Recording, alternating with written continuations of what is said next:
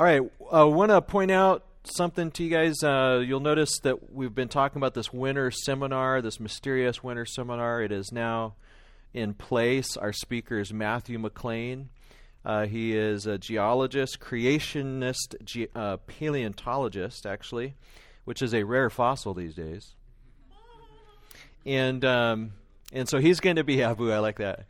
Uh, so he's going to be coming out um, speaking four times December 29th and January 5th.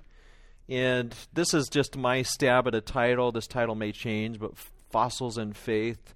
Um, that might be changed once our graphics people get a hold of it and the people actually know how to advertise. I didn't get a degree in advertisement. Uh, so he'll be talking about things like are there really feathered dinosaurs? It will be probably one of his topics. Does the fossil record support naturalistic evolution? um, he'll probably be preaching on the Laz- Lazarus and the rich man, and um, all creation groans in in Romans eight. So I encourage you guys to come on out for that. if you're in the right class, you're in the theology and his- history track. This kind of is a reminder of kind of where we're at in our year. We're wrapping up systematic theology. We're only going to get through half of systematic theology this year. Then we'll leave you hanging. We'll come back to it next year. The second half, after our winter seminar, we're going to go into evangelism. And then we're going to do all of church history in 13 weeks. It's going to be fantastic. You guys will love it. Um, so this morning, we're talking about the problem of sin. One of the questions that we're asking is why should we even talk about sin? I was out at UCR with Justice and some people the other day doing some evangelism and uh, actually, I think it was when I was sharing Kristen Riley's track, and this lady stopped and said, "Why are we getting such negativity at 7:30 in the morning?" As I was talking about sin and her testimony, to which I responded, "Look at the back of this track. This lady repented of her sins. She was delivered from demons, and now she's just trying to raise her kids for Christ. This is not negativity. This is beauty." And she didn't respond to that, but but, you know, it is. When you start talking about this topic of sin, it can sound, even here at Cornerstone, there's times where we've had people come up to us say, Why are we always singing about sin and preaching about sin? I thought we were saints. Um, and is it is it true? Should we stop talking about sin once we become saved? Um, when we're out preaching the gospel, should we avoid the sin term? Uh, when I'm evangelizing, I you know people don't sin sounds like a weird word.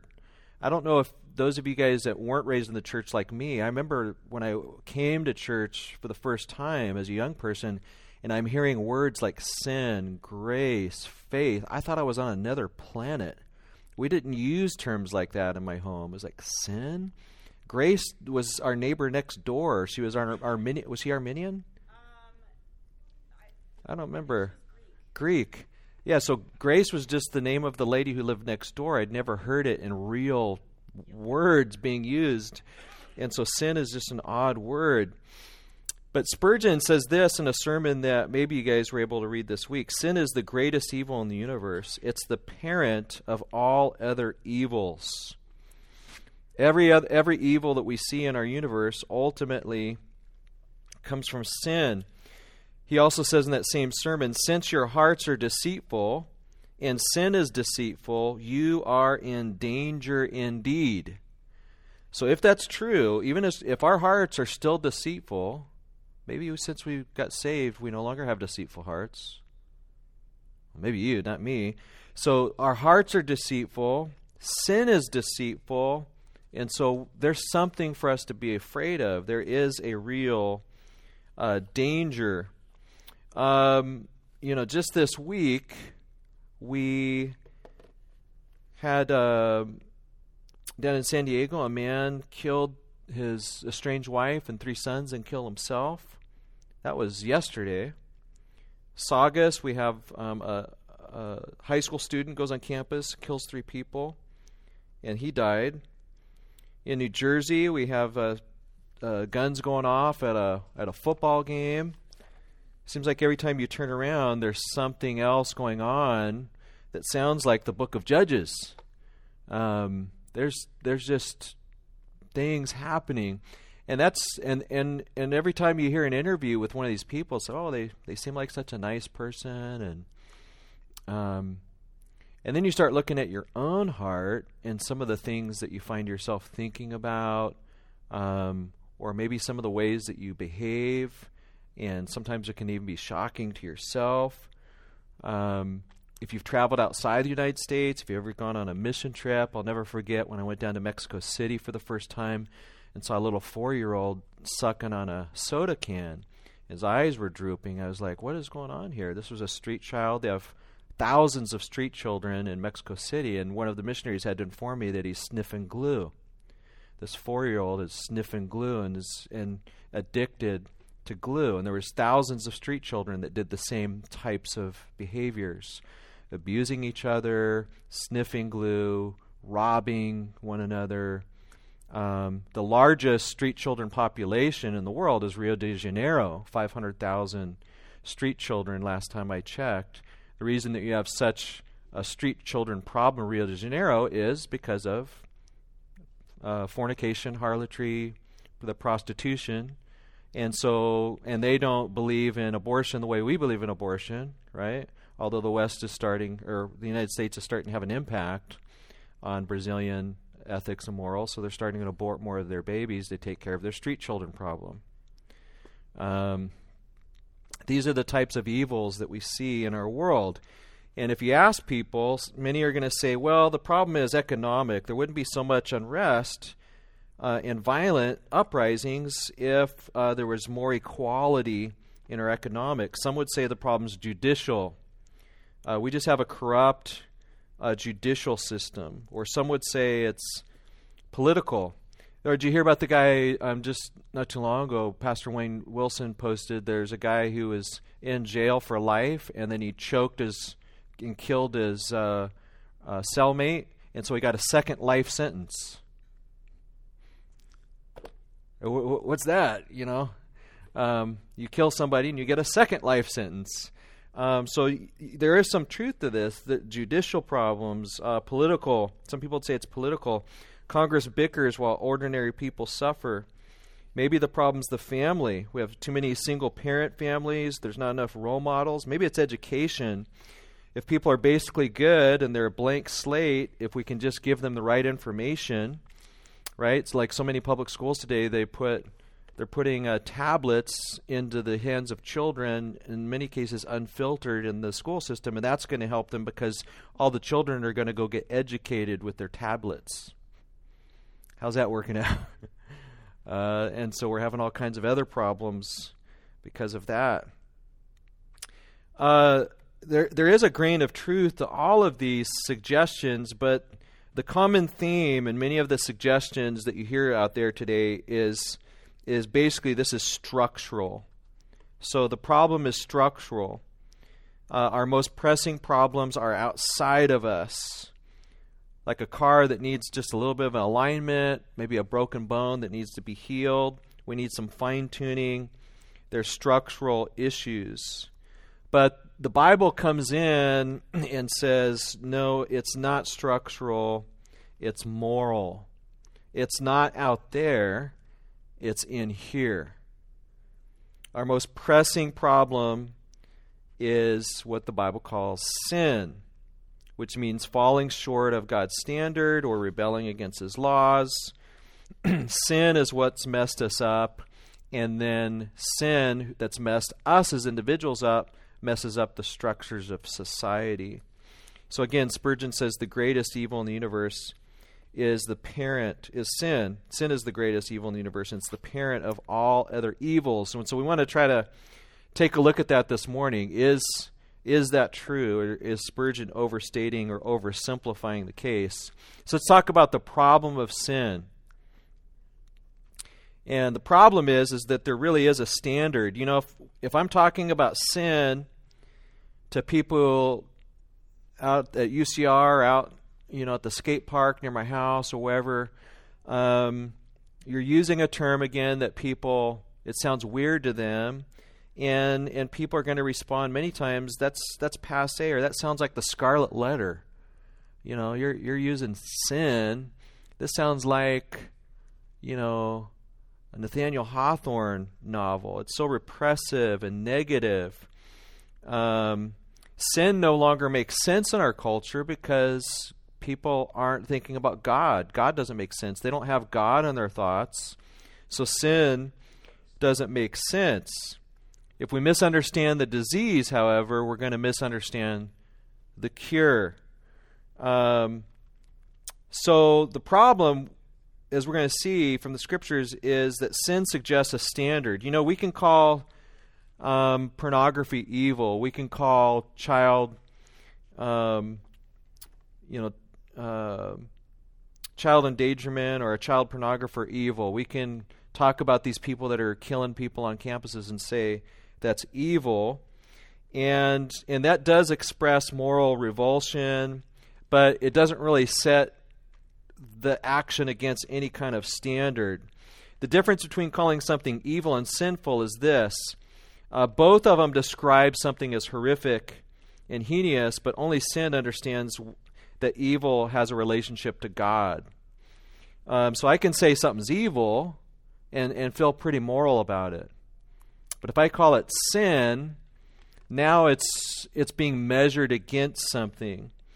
Um, our world lives with this uneasy contradiction. Uh, you know, we are moral agents, uh, yet we're seeking to live kind of with this subjective moral standard. Our culture defines something as wrong if it hurts someone else, right? If it hurts somebody else, then it's wrong. But if it really doesn't hurt anybody, if I'm just kind of in the privacy, you know, we're kind of like doing, we're having sexual relations the way we want to privately, um, and that doesn't really hurt anybody else, then it's not really wrong. Um, and so, the, in that case, the standard of morality is another person's claim to have been harmed. If I can say I've been harmed, now it's wrong. The secular West is in a quest for freedom from the eye of God and has traded the perfect standard, divine standard, for shifting standards of, of what really people subjectively see as their own personal hurt, which ironic, ironically just leads to anarchy.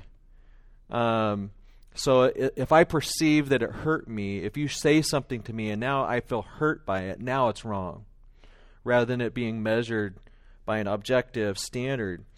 In Christianity, we have a very different standard. We have the, our standard is is is the Bible, and so we come to the Bible story, and the Bible has sin as a theme in Scripture.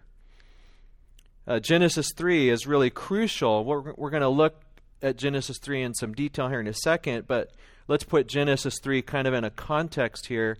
Is as we start off right at the very beginning of the Bible story, we have things being created good, but then in Genesis, Genesis 3, there's an expulsion from the promised land. Genesis 4, you have murder of uh, Cain killing Abel. Then in Genesis 5, you see words like, and they died. And then you're not a few chapters into this book before the whole world's getting flooded and killed. And then even after that solution, you still have the Tower of Babel. And so in the first 11 chapters, sin is just everywhere. And it's not just people feeling hurt, it's violation against God and God taking care of business kicking Adam and Eve out, dealing with Cain, flooding the world, dispersing the world after the Tower of Babel. It's like man consistently, man and woman consistently sins, and God responds with various levels of punishment. And so let's talk for a, a, moment about the meaning of sin. There's a lot of different terms that we see all over the Bible. Let's talk about some of these Old Testament terms first. Is one of the most common terms over 600 times. It gets translated more most often for us is just sin. Um, chata, I can't say it like Pastor Milton. Pastor Milton was a Hebrew teacher at Masters, and so he could do the chata a lot better than I can. Um, but it, it, it's the idea of, of missing a target, failing, or falling short of a goal. That's the most common. What, what gets translated as sin for us which sounds like this very religious word, is just basically you've missed the target. It's not like you've missed the target a little bit. It can be used in a lot of different ways, but in a religious sense, it means you've completely missed the target. It's not like you almost got to the bullseye. It's like you didn't even hit the target. Um, when I went out shooting with Don Carey a couple months ago, um, you know, he set up some distant targets, and there were many times where it's like we didn't hear anything, we didn't see anything. Why? Because I completely missed the target. I didn't hear a bing, and um, so I sinned. I just completely missed it. Um, another word would be uh, avon. And so this is the word for iniquity. The idea here is twisting or bending, distortion, perversion. It's very visual. You know, th- think of a, a, stick that's all twisted up. Um, I remember when Michelle fell off her, not fell off her bike, got hit by a car, and her arm had iniquity in it. I mean, you could see the. That was the bike? Okay, so her arm was broken, and it was like clearly not right, you know, so there was iniquity there. It was bent, it was twisted. A third term is uh, pisha. That the idea there is transgression. Transgression would be kind of like moving outside of boundaries that have been set and established by God. Trespass is moving into places you shouldn't be moving into. And so the idea here is crime. Sin is criminal behavior against God, is one way to think of sin you know, sin, it, there's so many different terms for sin. You can tell that it's that sin is an important concept in biblical culture. You know, when you move into certain cultures, if it's not a big deal, you don't see a lot of a lot of diverse words. Like for us, we don't have a ton of snow around here. So when you're talking to Californians about snow, we tend to just say snow, right? We don't have a lot of variety the way we talk about it. But in Alaska, Shirley Morgan, one of our missionaries who worked amongst Native American women, there are so many different Eskimo terms for snow. It's amazing. Um, I, I, can't remember the exact number, but something like in the neighborhood of 20 different words to describe different kinds of snow because they live in it. And so when you come to the biblical culture, it's there are so many different words for sin. It's amazing. Unrighteousness, ungodliness, debt, um, you know, wickedness, iniquity, the things we've talked about. Isaiah uh, 59, verse 2, is a good summary statement. It's got a couple of these terms, but it gives us an idea of the distance that's created. Where uh, I, the Lord says, or Isaiah says, uh, Your iniquities, so that's the perversion, crookedness, have made a separation between you and your God, and your sins have hidden his face from you so that he does not hear. A lot of visual here. Separation is what iniquity causes. It, our sins cause God to hide his face from us, and then he plugs his ears. That's, that's what sin does. It separates, and then God chooses to turn from us, and then he closes his ears to us. So we see terms and consequence uh, right in this in this particular verse. Let me let me throw out a couple definitions that may help us get our minds around this concept of sin.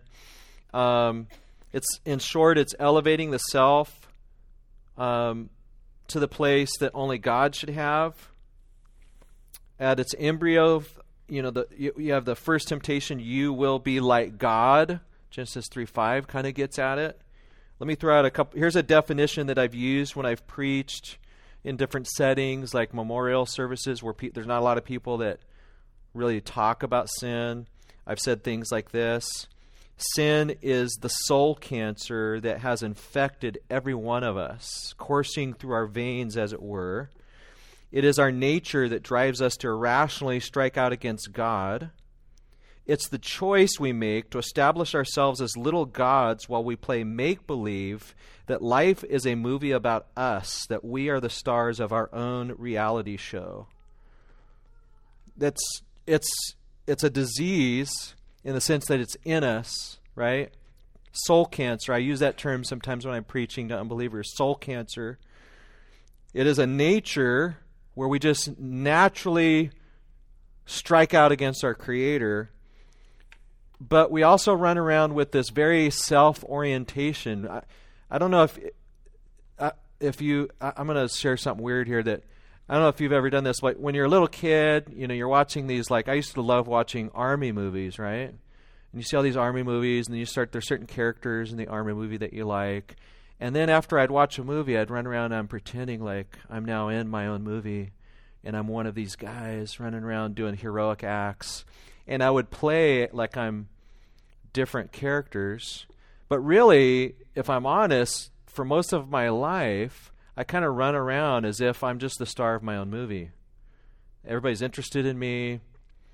God kind of God's there just watching my movie like, "Oh, man, Mike is the star." And that's kind of like the way we can tend to think. Now, in a biblical sense, God reorients us, helps us see that Jesus is the star. What's crazy is God does give us undue attention as his children. That's the crazy part. Even though Christ is the star, God treats us as the star, even though we're not, right?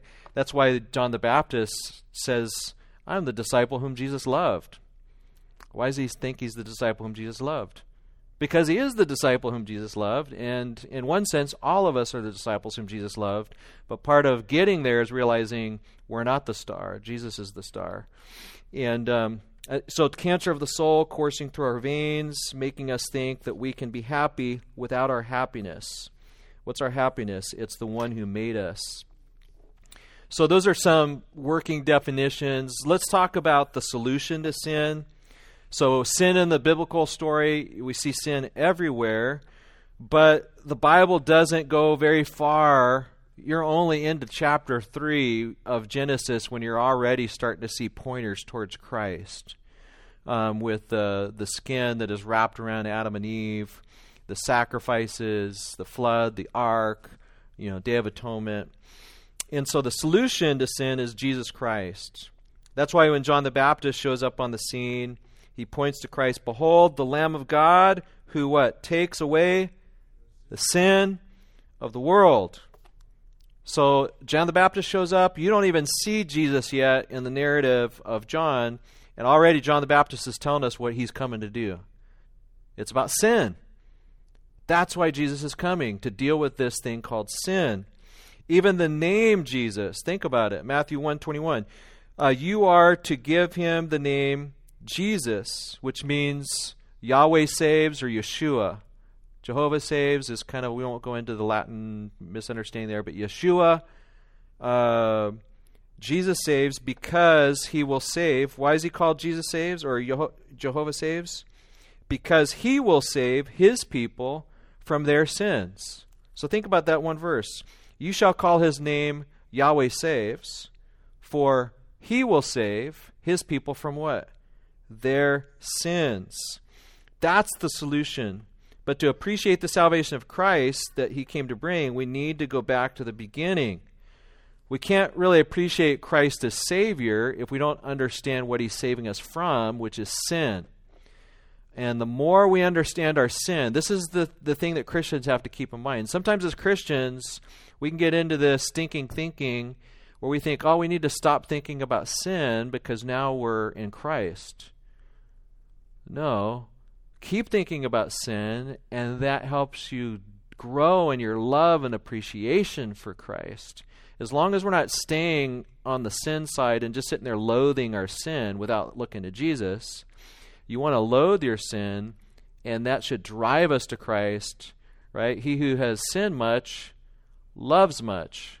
And if we're thinking about the fact that we have sinned much, then we love Christ much. If we, but if we think our sins really aren't that big of a deal and they're kind of like down here, well, of course Jesus would save me. I'm a good guy, right? Or, um, you know, my sin's really not that. My sin's down here, so the gap between me and God's holiness isn't all that big.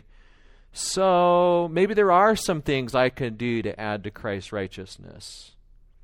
That's virtually every cult on the planet has some version of, of self righteousness where we think that we're not that bad, therefore, Christ's work on the cross isn't as infinite as the Bible indicates it is, and we think that we can somehow do something that will bridge the gap. So let's talk about the essence of sin. And, and go ahead and turn to Genesis 3 here.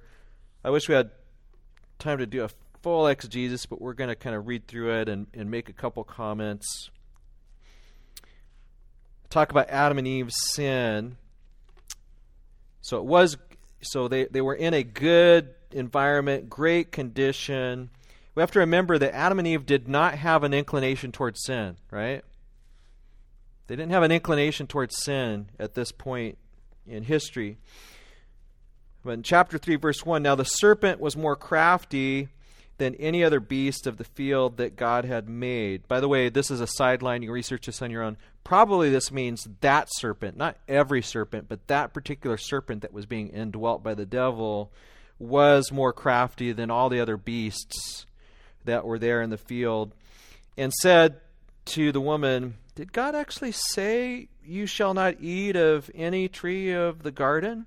So the very first temptation is just a question which is just the way the devil works. All he does is he just raises questions. Just, initially, he doesn't come up with a black flag of piracy saying, rebel against your maker. No, it's just like, hey, let's ask a couple questions. Let's, let's have a dialogue here. Did he really say that? The woman said to the serpent, We may eat of the fruit of the trees of the garden. Good answer. But God said, You shall not eat of the tree that is in the midst of the garden, neither shall you touch it, lest you die. A lot of people focus on the fact that she says, Nor shall you touch it. Verse 4 But the serpent said to the woman, Now here's the direct attack you shall not surely die. That's a direct viola- uh, contradiction to what God said. God knows that when you eat of the eat of it, your eyes will be open and you will be like God, knowing good and evil. So God's holding back something from you. John Milton supposes in his book that part of what the devil's saying is, or the serpent, hey, look at me. I he's he's kind of guessing here. I ate of the tree and now I can talk. If you eat of the tree, what will happen for you? That's the devil through the serpent tempting Eve to think, look look how exalted I am now, having the ability to speak. Um, which some commentators argue that the serpent is actually indwelt by the demonic power, by the devil. That's what enables him to speak. And and so part of the temptation is, whoa, what's this serpent has been given the ability to speak. What will happen to me if I partake? So when the woman saw that the tree was good for food, so she looked at it, saw it was delight to the eyes, looks pretty good, that the tree was desirable to make one wise. I think the devil's got a point or the serpent has a point. She took of its fruit, she touched it, she ate it. Let's do an experiment. She also gave to her husband, "Hey, let's let's do this in community. Let's see, let's test it out together. I can't just sin by myself. Let me bring you in." And he ate, then the eyes of both were opened. They knew that they were naked. They sewed fig leaves together, made themselves loincloths, and the rest is history. Man, so what's going on here? In this chapter, we see several different things in this section of the chapter. Um, we see sin tragically entering the human condition.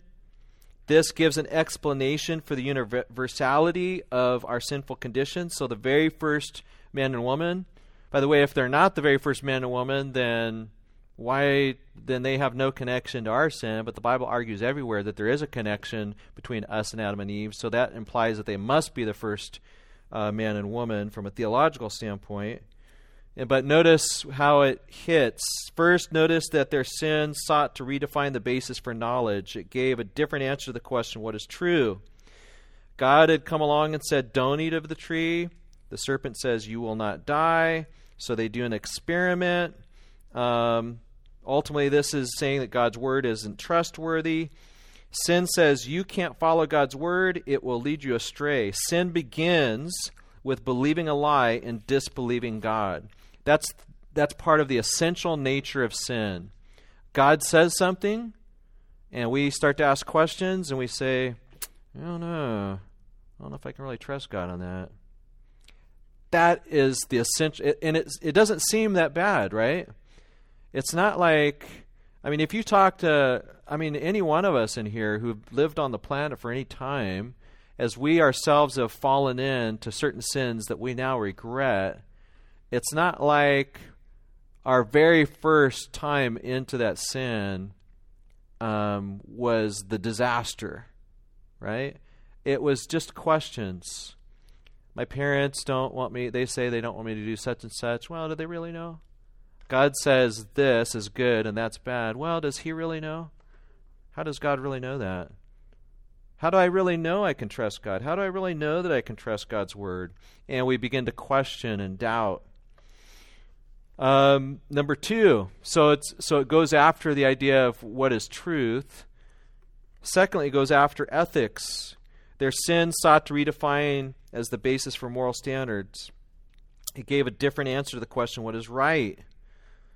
God had said it was morally right for Adam and Eve not to eat of the tr- of the tree, but the serpent suggested it would be right to eat of the fruit. And that in eating it Adam and Eve would become like God. So God says it's not right, the serpent says it is right. They go ahead. Eve trusted her own evaluation of what was right rather than allowing God's word to define right and wrong. And um, so we have to be aware of self made morality is, is what God says is right ethically? Is what He says is true epistemologically? Or is it us? And from a, just a very basic level, the Bible is trying to get us to trust an infinite creator above ourselves who are creatures, to believe Him, and to believe that He, knows what's right, and ethically, he, he tells us what's right, and He can be trusted. Thirdly, it challenges the whole basis of identity. Who am I? The correct answer was that Adam and Eve were God's creatures, dependent on Him, and were to subordinate themselves to their Creator. But Adam and Eve succumbed to the temptation to be like God, thus attempting to put themselves in the place of God. So those are the three. So it's basically challenge of truth or epistemology, challenge of morals or what we call ethics, challenge of who am I, what we call ontology, it goes after all of those areas right in the garden.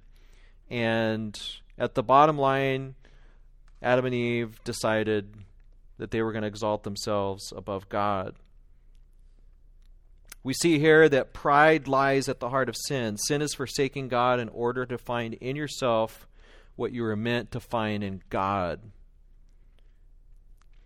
And so what this chapter teaches us is that God created humankind good, not flawed, but Adam and Eve chose to disobey.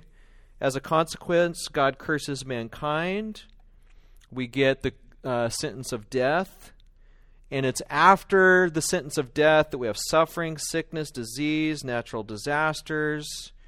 They did not exist before the fall. Theoretically, if the fall would have never occurred, you wouldn't have people shooting each other, you wouldn't have sickness, you wouldn't have earthquakes, you wouldn't have natural disasters, um, you wouldn't have divorces, you wouldn't have child pornography, you wouldn't have fornication, you wouldn't have whoremongering, you wouldn't have trafficking, all the things that we're trying, you know, we're trying to deal with in ourselves and in society, it just would not exist if it weren't for sin.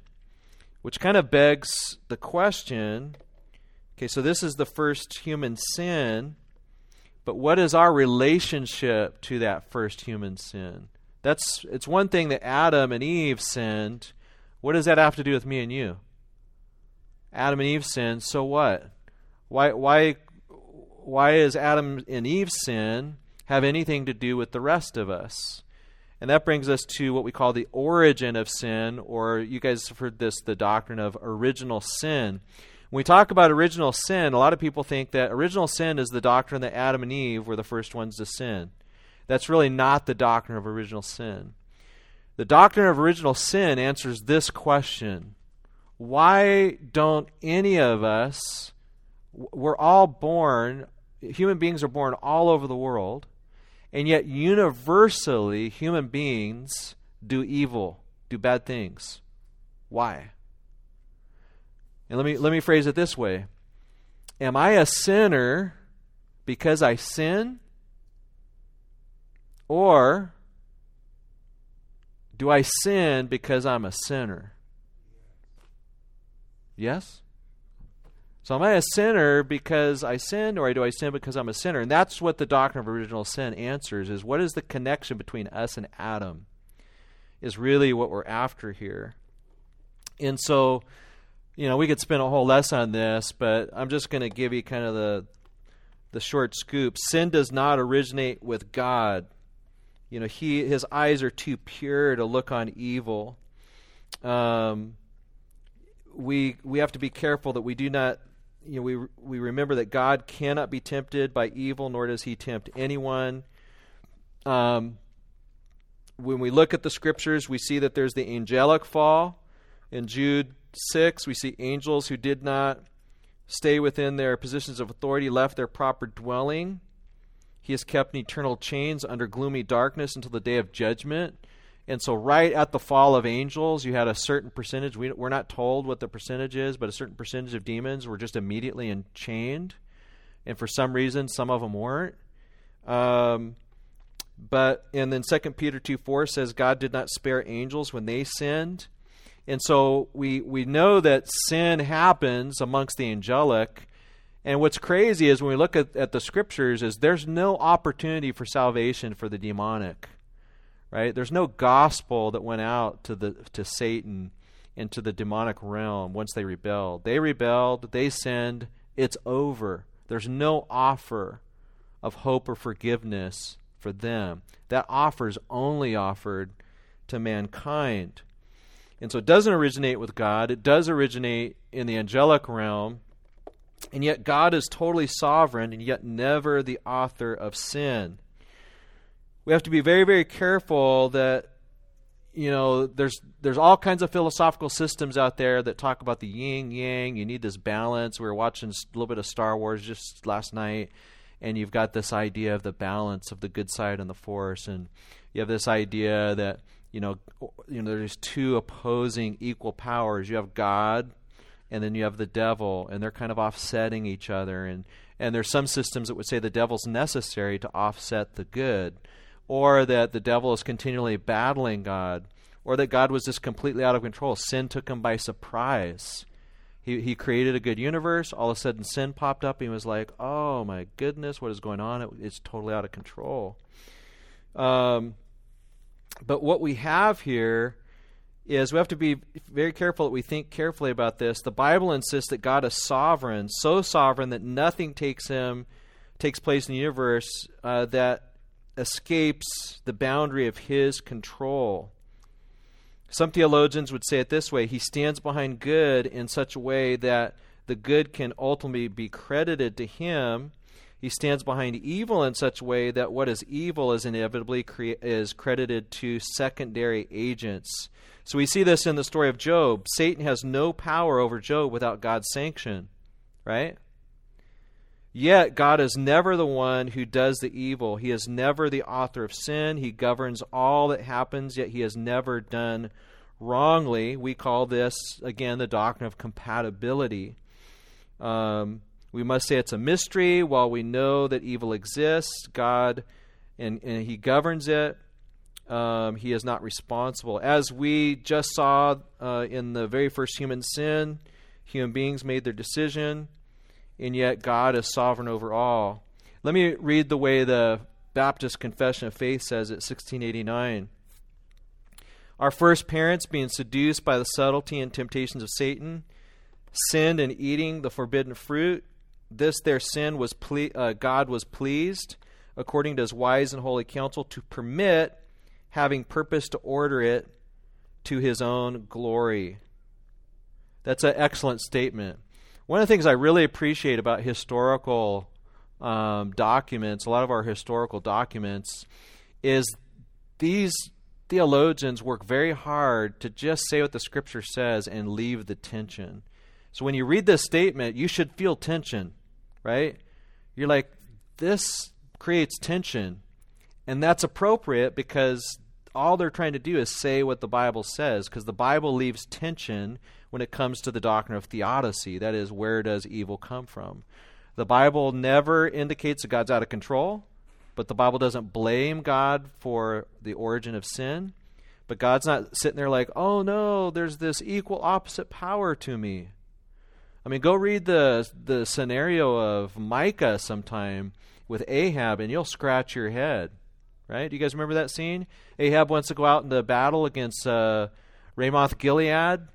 Jehoshaphat smells a rat. He says, "Hey, let's ask the prophets." All the prophets are false, so they tell Ahab to go up. So, but then Jehoshaphat's like, "Hey, isn't there one prophet that'll give us a straight scoop?" Ahab says, "Well, there is that Micaiah, but I hate him. He always prophesies bad about me." Well, let's talk to him. So, before Micaiah comes into the throne room, one of the handlers says, Hey, everybody's going along with the plan. You need to go along with the plan too. He's like, Well, I'm going to say whatever the Lord tells me to say. Okay. So Micaiah comes into the throne room, and first, sarcastically, they say, Okay, what, Micaiah, should we go into battle against Ramoth Gilead? He says, Yes, go up into battle. The Lord's going to deliver you. Ahab knows he's being sarcastic. So that's why he says, How many times shall I make you swear to tell me the truth? Then all of a sudden, Micaiah says, I saw all the spirits before the Lord, and the Lord said, Who will go out and take out Ahab for me? I'm paraphrasing. And one spirit came up and said this, another one said that, another one says, I'll go do it. And the Lord says, How shall you do it? He says, I'll be a lying spirit in the mouth of the prophets. And the Lord says, Go and you shall succeed. And so he says, therefore, Ahab, you're going to go into battle and you're going to die. Then one of the false prophets comes up and smacks Micaiah in the face and says, Where did the lying spirit come from me? It's like, and what happens to Ahab, right? Do you guys remember this scene? Am I just talking to the choir here? Ahab's like, that didn't sound good. I got a plan. I'm not going to put on my kingly garb as I go into battle. I'm going to hide like one of the soldiers. Then this prophecy won't come true. Hey, Jehoshaphat, why don't you go out dressed as the king? Jehoshaphat's like, uh, okay. And so he goes out dressed like the king. Ahab goes out dressed as a soldier, right? So the Syrians, who do they attack? Jehoshaphat. Yeah, they start going after Jehoshaphat because he's the one that's dressed like the king. They all think he's Ahab. Jehoshaphat's out there, and I'm paraphrasing, he's like, oh, this was not a good idea. And so then he, it says, he cried out to the Lord. This is, the Lord diverted the armies around him, right? Then somebody shot a random arrow, hits Ahab right between his armor, and he dies. Do you think God's in control of these things? I think so. I think the Lord is, when you read passages like that, it is so clear that God's in control. And yet, the Bible's very clear that God is light, there is no evil in him whatsoever, but yet he is using powers. He is using even false prophets to take out an evil king. And the, the thing that we have to remember, and we're going to have to end with this, we'll pick up this next week. The thing that we have to remember, folks, is that God's a creator and you're creatures. We're all creatures. And so, God, because of his infinite power, he's able to do things righteously and, and with wisdom that you and I have no, we can't even begin to comprehend how he can accomplish that how in the world does he get Ahab and Jezebel out of the way using lying prophets and, yes, Jehu? Remember, we talked about Jehu last week. Jehu's another guy. He's almost like a Donald Trump character. It's kind of like he's taking care of some business, but he's a wacky dude, right? And in the end, Jehu isn't such, he's a very mixed bag. You know, he's doing some, he clearly sees himself as the hand of God, and the prophets tell him, You are the hand of God, and yet he ends up being kind of a bad guy, too. Um, how can the Lord spin all of these plates and accomplish what he accomplishes? He is an amazing God who can do it, and you and I can't. Let's go ahead and pray, and then we'll take questions up here. Lord, we thank you so much for the fact that you are in control of all things and while our sin is deep, you are a great Savior. Help us to dig deep and to understand that, yes, sin can deceive us. Yes, sin can harden us. Um, our hearts are deceitful, and yet we have been saved by Christ who has come to shed his blood to take away all sin. When we think about all of the sins that we commit, even one sin damns us. Not let alone the sin of a year or the sin of a lifetime. And then we compile the sins just in this room. We compile the sins of all of the elect for all of human history, and yet Christ's blood shed wipes away all of that sin. Not because you take sin lightly, sin is a mountain, but your blood covers the mountains like the flood of Noah. And so we thank you, Lord, for the great forgiveness that we have. Help us to think much of Christ, much of forgiveness.